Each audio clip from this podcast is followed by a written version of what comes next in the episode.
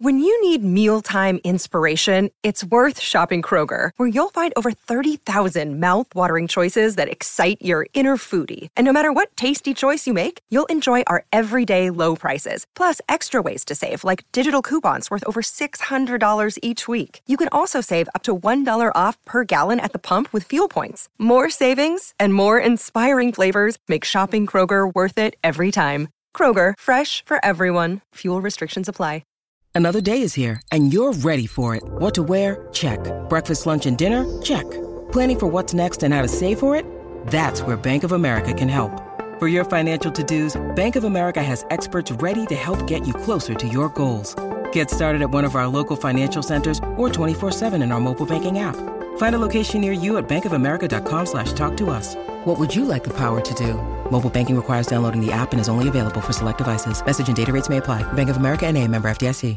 Isaac Cooper asked, "Can we get a what did we see?" Can we? Can Isaac, we? because you ask so nicely. Why not? Without further ado, What did we see? Treat your boys. Chill Boys underwear is designed for maximum comfort with enough space to keep you cool, calm, and comfortable. Chill Boys underwear will help you keep the boys close, uh, not too close. When the game is on the line, you won't break a sweat with Chill Boys underwear. Whether it's left boy, right boy, or both boys, Chill Boys provides your boys comfort like you've never felt. Visit chillboys.com and use code RAPPORT, that's R A P P O R T, and get 15% off of your order. Maximize your chill with Chill Boys. What did we see? I take it away, man, because I mean it's the talk of college football. Oh, yeah. Oh, what did my what did we see going first? Yeah, yeah. Oh, there ain't no sense of us even holding on to this. One. Yeah, let's get to it, man. Okay, so uh, you know what I'm talking about. Uh, I got my what did we see, and I'm gonna talk about my guy at Nebraska. They're back, baby. Back to the drawing board because that looks pitiful, man. uh, Nebraska, what is happening in the Cornhusker State? Uh, you guys looked good for about three minutes of football, and then I don't know what happened the rest of that game, man. Can you can you come holler at us and tell us what you're doing down there so that we don't do it at all? All right. I just want to be clear on this. I don't want our program to look anything like Nebraska. It's been putrid. You guys need to figure something out quickly in the state of Nebraska because right now it ain't looking so good, bro. And a lot of Nebraska fans, for some reason, were trying to figure out whether or not this was going to be the year. I'm here to tell you, it's not looking good. It's I, not looking good. did you see Brett McMurphy's tweet? I don't think so. What, what- No, what- what did he say? What did he say? Oh my god!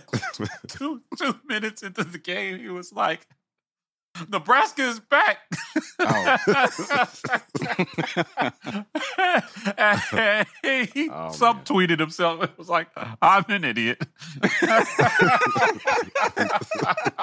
I was like, Oh, man. What will we learn to stop calling games in the first five minutes? Yo, you Right. got to, bro. Right. Or got to. seasons Uh, before they start.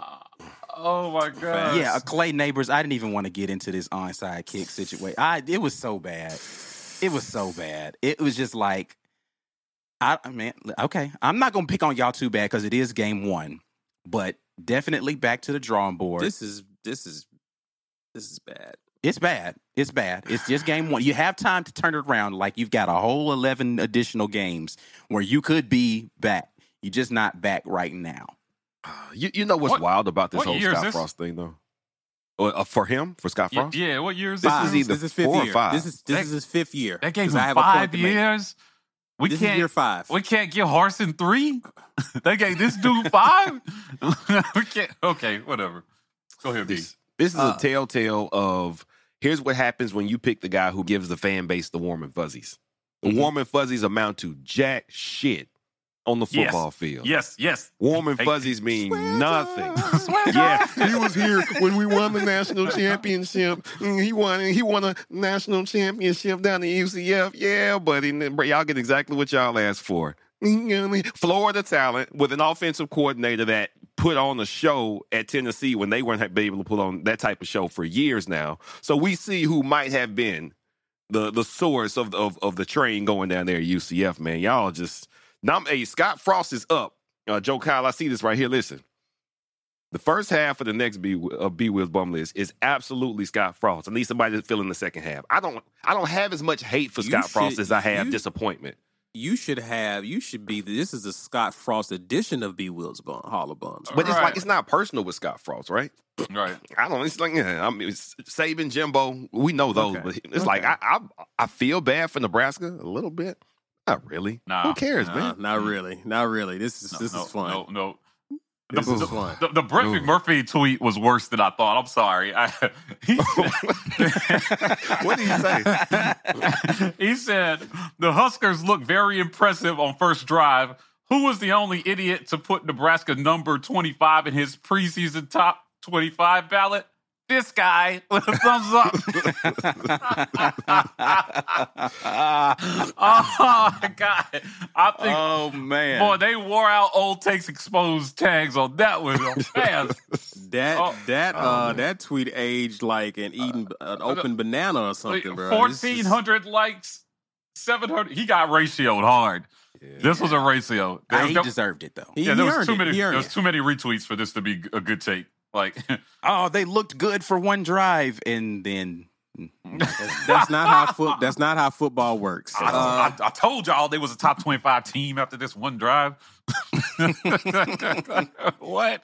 What? and, and to lose the game in such a colossal fashion, like it was bad. They looked literally every other drive after that, and it was like, bro, come on, Mhm. all right. What did we see? this is kind of obvious, but I think sometimes we tend to lose sight of this as fans. Up and coming coaches are 50 50. This is not an exact science when you're looking at up and coming coaches. There was a point in time, guys. Let's go back in the time machine. In 2017, one of the hottest names on the coaching circuit in terms of programs looking for a coach was Scott Frost. Mhm. Scott Frost. I remember Florida fans wanted this guy really They bad. did Mhm. real bad. Mhm. Florida wanted this guy really bad. Yeah, When I look back at Scott Frost prior to, to Nebraska, he had only been coaching two full seasons. Mhm. He went six and seven in year one, and then went undefeated in 2017. Yet was one of the hottest names in college football. Mhm. It's not an exact science, but I would like to see someone who's kind of done it a little bit longer than a year. We kind of know about that all too well as Auburn fans. Uh, we grabbed someone who was familiar with the program, went and had one year of, of somewhat success, and then came back. Left a lot to be desired when all was said and done after eight seasons. It's not an exact science, but I would think that we would like to go for a coach who's been able to have success actually building a program and not being a splash in the pan. Now, I look at Josh Heupel. He was at UCF. He followed up. He went 12 and 1, 10 and 3, and had kind of a, a mid year in 2020 in a COVID year. He went 6 and 4, still winning seasons. We see what he's done already in year one at Tennessee, right? It's not an exact science. You just want someone who actually has shown that they can win games over a course of their time at a program, not just one time. And I think we got to be pump the brakes on throwing out names of coaches just because they had an amazing year. You don't know what they can do when they got to reproduce and do it again. Scott Frost has yet to have a winning season at Nebraska. And he's already off to a bad start. So these up and coming coaches, they're great. Sometimes you get it right. Sometimes you get it wrong as well, as Nebraska is learning. Tom Herman was an up and coming coach at one time, right? Yeah, And Yeah. great season in Houston. Texas thought he was the one. He was not. Yeah, I think to, to, to ditto Caesar's point, coaching college college football is a coach driven sport. All right, it's it's more coaching driven than it is athlete driven because if you look around college, everybody's now dropping the bag, hoping that they've got the next Nick Saban light. Right. And it's really difficult because you got to find coaches who not only know how to coach on the field, but can recruit and manage a program and be a CEO of this thing. You know, hire well, um, evaluate talent. I mean, there's so many different things. Without an elite coach, it's hard to be an elite program. So, I mean, show me an elite program with a mediocre coach, right? We've seen really good programs with maybe just above average talent, but mediocre, but but elite coaching. But it's it's just it's I don't know, man. I just think it's such a coach driven business that you know again they rolled the dice that Scott Frost would be that dude. Mm-hmm. And it's just hard. It's hard to find that guy. There aren't a bunch of Nick Sabans lying around. At some point, I guarantee there's some people at, at Georgia that felt like, you know, did, did we make the right decision with Kirby Smart? Mm-hmm. He gave them enough to keep people at bay until he could deliver. But look, look how long it took him to deliver. I don't care that he went to a national title as quickly as he did. Right? Getting back there is the problem. Right. Right. Because we've seen coaches deliver national title runs sporadically, right? He got back there, and not only did he get back there, he won it, right? And that is very, very difficult to do. Like sustained success in college football is so hard, and in the SEC West, it's even harder, man. At, at media days, I asked Saban, I said, "Hey, how do you stay ahead of the coaching curve with so many good coaches constantly coming in and everybody's gunning for you? How do you reinvent yourself every year?" right? Is it the same process? You know, I mean, it's it's a difficult job. Only a few guys are doing it at a truly elite level. Scott Frost is not. He ain't it. It's a, it's a crapshoot, man. I mean, nobody thought Shane Beamer was any good, and he's doing a great job at South Carolina thus sure, far. I mean, right. he ain't beat world beater, but like he's got that program going in the right direction. But For it sure. wasn't because he was the most highly touted coach out there. Right. Correct. Right. Correct. Right. Hiring coaches is not an exact science, man. It's just not. Young athletes need the tools for success on the field and on the court. And now more than ever, in the arena of business. In the new era of name, image, and likeness, Athletic Architects is here for young athletes and parents to help prepare for your financial futures. Let Athletic Architects start helping you build your house. Visit buildthehouse.com and let's build together. What we see? Now, if you watched the War Rapport since the beginning, you know I've always been high on D. Davis. Turns out he didn't completely forget how to play quarterback. And I was really, really happy. Mine, mine is not going to be long, guys. I was really happy to see D. Davis go ball out yesterday. You know, I know some people say, oh, it's ASU and all this stuff, but, you know, he looked like a quarterback last night. He did. I saw him escape pressure. I saw him keep his eyes down the field. And for a former guy who's moved on to another program, I could not be happier for D. Davis um, in his first college start to go out there and look as impressive in his very first start as he did. At first, it looked a little shaky early, but as, as he started to get into the flow of the game, he looked like a kid who won, who went 51 and 3 in high school. 51 and 3. He's a winner. He knows how to win. And his arm maybe didn't look the strongest. Like he doesn't, like I didn't get the impression that he has a cannon, but he made good decisions with the football for the most part. He had one pass that was batted up and intercepted. It was maybe a throw he wanted back. But for his first college star, I thought he did really well. Now, take in mind the talent that he has playing around him is much lesser than it would have been at a D1 school. Right. No shade to Alabama State, but he's not got he's not playing with world beaters, but he definitely was the best player on that football field without a doubt Yeah. Yep. last night. And uh, I know it didn't work out for him here at Auburn, but I'm really happy to see that it's working out for him.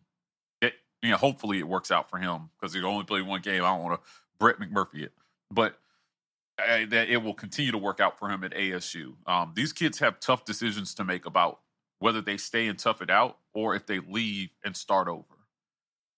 And that's hard, man. You're talking about a guy who was committed to Auburn and stayed committed to Auburn through all that foolishness that went on that offseason. Yeah. He came in here and it just wasn't in the cards for him, man. And now with the new transfer rules, they get to play immediately and all this stuff. I don't know that it mattered him going to ASU, but like at the end of the day, you hope that kids with talent get to showcase that talent somewhere because some guys get every chance and then some to prove they can be the, the guy, and others, man, one shot may be all you get to prove that you can be it. And I was hoping that D Davis was not going to be one of those one shot guys. So I'm very happy to see him. I'm really happy for them. I hope that ASU has much success, you know, as our fellow program down the road from Auburn uh, with D Davis at quarterback. And, you know, whatever his division's version of the Heisman is, I hope he wins it. I really do. What did we see? The first B Will's bum list dropped last month, and uh, you know I mocked Clark Lea for saying that he was going to field the best team in the country at Vandy, and then uh, you know uh, Vandy was favored on that line by ten. Hawaii was terrible last year. They have been terrible for a few years. All right, so I expected Vandy to win it, but sixty-three to ten. I did not expect that. And the quarterback didn't have to be all world. He was like 13 of 21 or something. I mean, it didn't matter. He threw for less than 150 yards. Physically, they dominated Hawaii. And that's like, I mean, that's a little, you know, but okay, so it wasn't like a, a stupid uh pass offense just going crazy, running backs juking everybody out their shoes. No, but listen, man, there is something tangible about when you can get players to understand their jobs, improve them physically and mentally at the same time, and get them more prepared to do the job that you equip them to do, it's amazing what you can do when you just get every piece of talent going the same direction at the same time. And you can have a tangibly better product as a result. Now, this is not the schedule that Vandy is going to be playing. That may be the worst team on their schedule even if they have some FCS foes on their schedule. It still may be because Hawaii has been that bad of an FBS team for a couple years now. However, kudos to Clark Lea. Kudos to Clark Lea for getting his team prepared to play.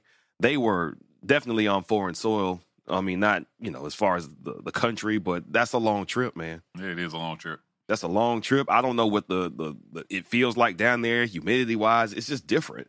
But y'all show up like that that means this entire offseason, he has been getting them prepared to play at their best potential. Now, their best potential might not be enough to compete in the SEC, but you know what? Some of that best team in the, in the nation talk might have got through to his team, and, and they look like they believe in themselves. So that's what I think is the mark of a very good coach. So kudos, Clark.